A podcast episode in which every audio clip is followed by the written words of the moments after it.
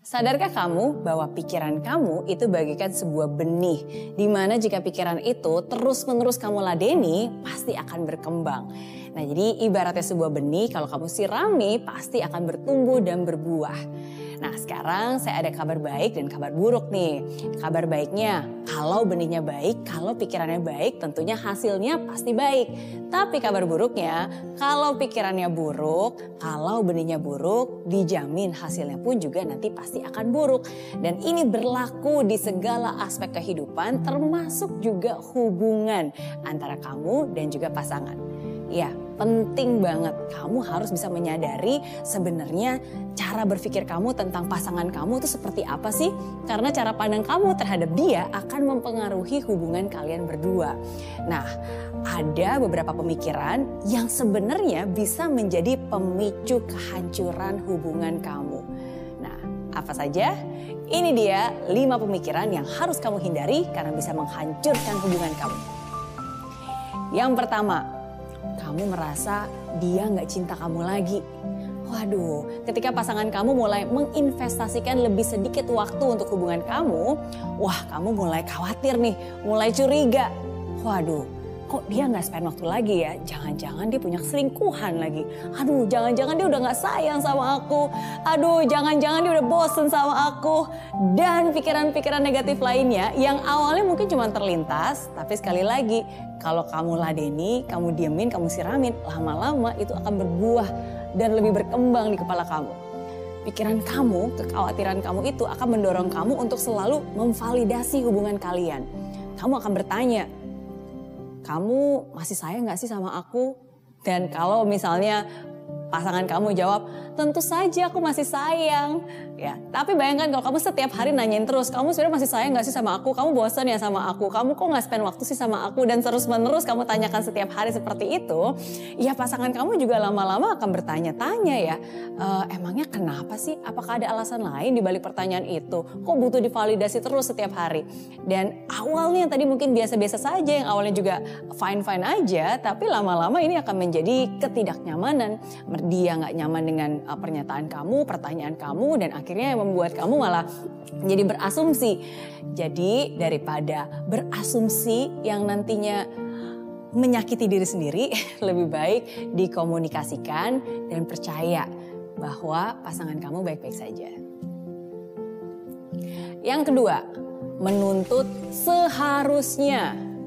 Nah, biasanya nih kadang-kadang banyak orang yang selalu menuntut pasangannya seharusnya kepada pasangannya sendiri. Seharusnya ya, dia tuh tahu aku tuh gak suka kalau dia gak kasih kabar. Seharusnya kan dia tahu kalau aku tuh sedang sedih. Seharusnya kan dia tahu kalau misalnya telat dia harus WhatsApp lah. Dan seterusnya dan seharusnya. Seharusnya. Well, nggak semua orang bisa memiliki kepekaan seperti itu. Jadi jika di pikiran kamu nih, kamu biarkan tertanam di pikiran kamu, harusnya kan dia gini, harusnya kan dia gitu, tapi kamu nggak pernah komunikasikan, wow, ini bisa jadi menjadi toksik atau racun untuk diri kamu sendiri, toksik atau racun untuk hubungan kalian berdua. Kalau kamu sungguh-sungguh mengharapkan pasangan kamu benar-benar memahami kamu dan mengerti apa yang kamu mau, coba deh ingat-ingat lagi. Kamu pernah nggak menginfokan ke dia? Kamu pernah nggak memberitahukan tentang hal itu ke dia?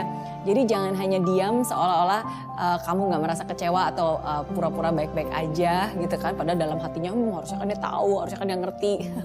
Jadi lebih baik kamu berani untuk mengungkapkan dengan jujur apa yang ada di hati kamu dan di pikiran kamu. Cari waktu yang tepat untuk bisa dikomunikasikan dengan tepat. Jangan dipendam, perlu untuk bisa kasih tahu juga apa yang kamu butuhkan. Gimana sih perasaan kamu, apa yang menjadi keinginan kamu, ya, dan semua itu harus dikomunikasikan dengan cara yang baik, di waktu yang baik juga. Yang ketiga, menyalahkan. Oke, ini saya selalu bilang ya, pas lagi pacaran saling mengalah, tapi ketika udah nikah atau udah jadian, wah, saling menyalahkan. Rasanya emang lebih gampang untuk menuding dan menyalahkan orang lain saat kamu marah. Memiliki pemikiran, aduh hari ini sial banget deh, itu pasti gara-gara kamu deh. Coba kalau kamu gak telat jemput aku, pasti kan kita gak telat tuh di acara itu. Coba kalau kamu sabaran, harusnya kan aku jadi gak marahan nih seperti ini. Dan seterusnya ya. Yang ujung-ujungnya menjadi pemicu dan ujung-ujungnya salahnya ya bukan salah kamu, tapi salah dia, salah mereka, salah orang lain. Oke, wait. Tunggu. Cobalah untuk mengendalikan kemarahan kamu, cobalah untuk berani bertanggung jawab atas kekacauan atau situasi yang mungkin saat ini sedang kalian hadapi. Dan jika kamu merasa perkataan atau tindakan kamu membuat pasangan kamu marah atau kesal, ya, dan kalau kamu sadar, oh iya itu sebenarnya salah saya ya, ya berarti jangan biarkan ego merusak hubungan. Kamu juga harus bisa berani untuk berkata maaf. Nah, hal lain juga bisa kamu lakukan nih, kalau kamu biasanya seringkali kan kita menyalahkan pasangan, tapi kita cobalah untuk bisa fokus pada hal-hal yang bisa kita kendalikan. Karena kan kita nggak bisa mengendalikan reaksi orang seperti apa, termasuk pasangan kita ya, walaupun mungkin udah pacaran atau nikah bertahun-tahun, tetap aja kita nggak bisa mengendalikan reaksi mereka terhadap kita. Tapi yang paling penting yang bisa kita kendalikan ya reaksi kita terhadap mereka. Bagaimana cara kita bisa mengubah perilaku kita sendiri untuk bisa menjadi lebih baik lagi. Oke, nah jadi itu juga penting sekali. Yang keempat, overthinking. Siapa nih dari kamu yang sering mengalami overthinking? Dipikir-pikir kelamaan banyak merembet kemana-mana ya.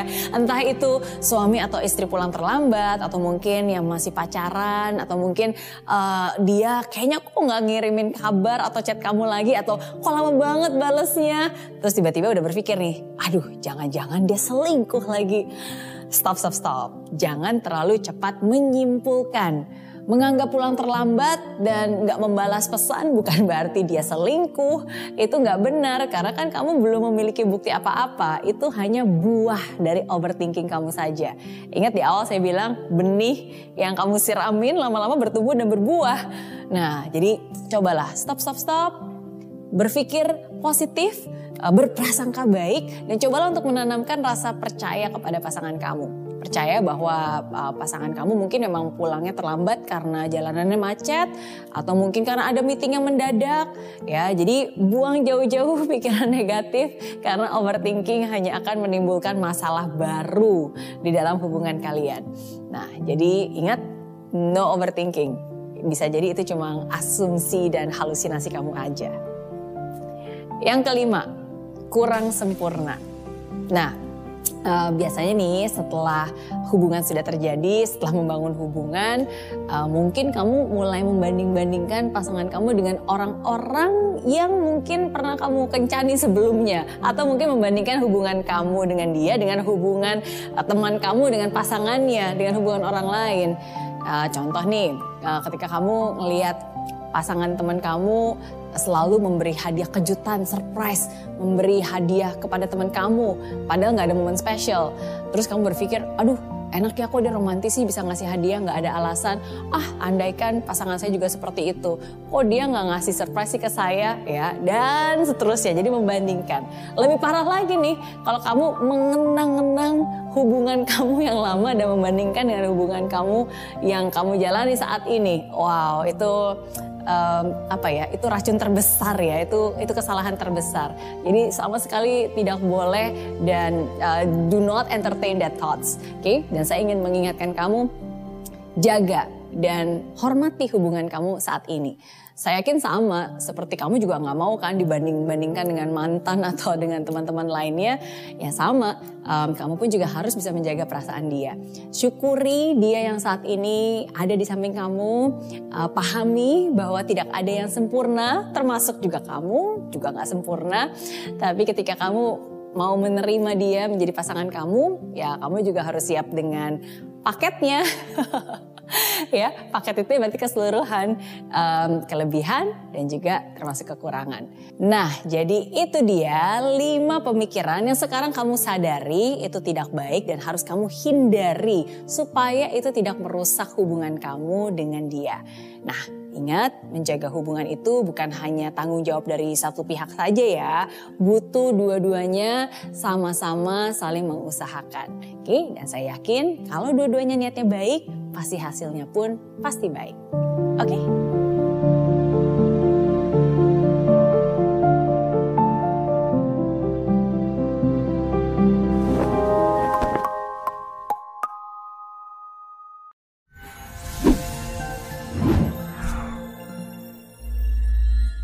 Di aplikasi Merry Riana tersedia lengkap video-video YouTube terbaru saya, artikel yang up to date, post inspirasi, koleksi merchandise, workshop dan seminar yang bisa kamu dapatkan free dan download sekarang juga gratis.